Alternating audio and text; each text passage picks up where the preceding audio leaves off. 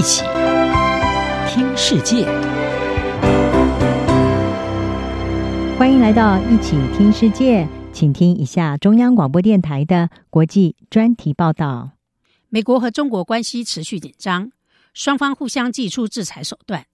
中国人大常委会在六月通过反外国制裁法，明定国内外法人需执行反制措施，任何组织或个人不执行、不配合，将被追究责任。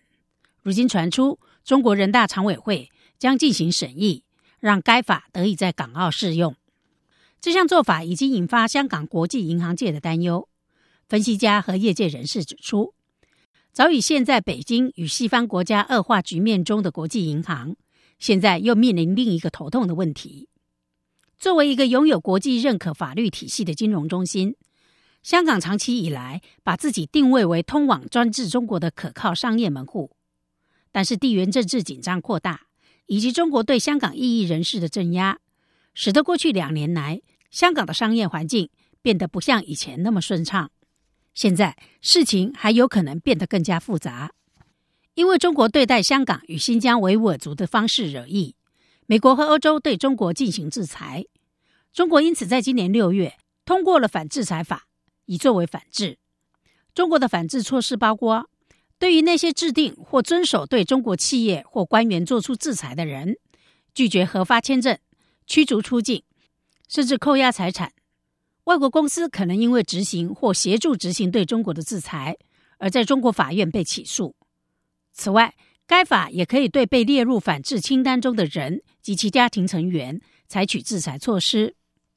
香港行政长官林郑月娥十号证实，反外国制裁法将很快以某种形式适用于香港。对于在香港的国际企业，尤其是银行，正努力厘清该法可能的影响，担心自己将陷入美中相互制裁的两难之中。美国霍夫斯特拉大学国际法学专家古举伦指出。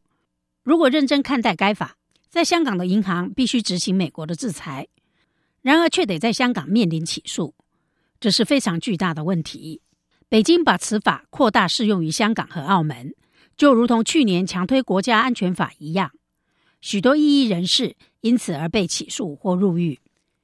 但香港律政司司长郑若华在八月初告诉记者：“我知道有些人可能很担心，但我认为先不要过分忧虑。”林郑月娥是十多名遭美国制裁的中国官员之一。他曾表示，港府支持以本地立法方式让反制裁法在香港实施，以保护香港的法律和商业环境。不过，对于像 John 这样一位在香港国际银行工作的高级经理人来说，郑若华所说的“不要忧虑”的保证，只是有限的安慰。他们很担心会被夹在美国与中国之间。为了能够畅所欲言。这样要求不具名。他说：“我们别无选择，要不就关闭整个银行，但这是很多人不希望的；要不然就只能咬紧牙关继续经营。”美国七月发表罕见的对香港商务警示，强调香港国安法已经让设在香港的公司遵守外国制裁这件事成为违法行为。中国对可能迫使外国银行离开香港持谨慎态度。即使林郑月娥曾抱怨，她因为制裁而没有银行账户，但到目前为止，中国还没有利用这项国安法权力对任何主要的国际银行采取反制行动。伦敦大学亚非学院中国研究院主任曾瑞生表示，反制裁法的立即影响可能是有限的。他说，跨国银行和企业倾向于照常经营，而不去考虑中国政策变化的中长期影响。如果迫不得已，大多数银行可能会选择华盛顿而不是北京，因为美元对银行来说太重要了。一旦面临违反当地法律或被起诉的风险，外国企业可能会退出香港。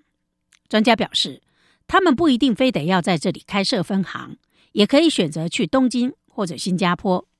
自由亚洲电台引述香港经济学家罗家聪报道，香港有超过两百间银行，八成属于外资银行。如果中国和欧美国家扩大制裁规模，就要选边站。他认为外资银行不会放弃美元业务。如果真的要选择，外银会选择离开香港。香港政治学者郑宇硕则指出，反外国制裁法如果在香港实施，外国企业要考虑中国和香港政府执行法律的力度。如果力度不算太大，外国企业不会急于撤离；但如果恶化到一定要他们做选择，一定会倾向美国，因为在银行和金融市场，美国的影响力比中国大。郑宇硕也评估，外资企业为平衡风险，将会逐步减少在香港的投资。把业务慢慢移向新加坡或东京这些与香港市场制度相近的亚洲城市。在香港国安法实施后，香港的财经官员多次夸口，香港金融中心的地位无可取代。但香港吸引外资的能力在过去几年出现下降，却是不争的事实。以上专题由杨明娟编辑播报，谢谢收听。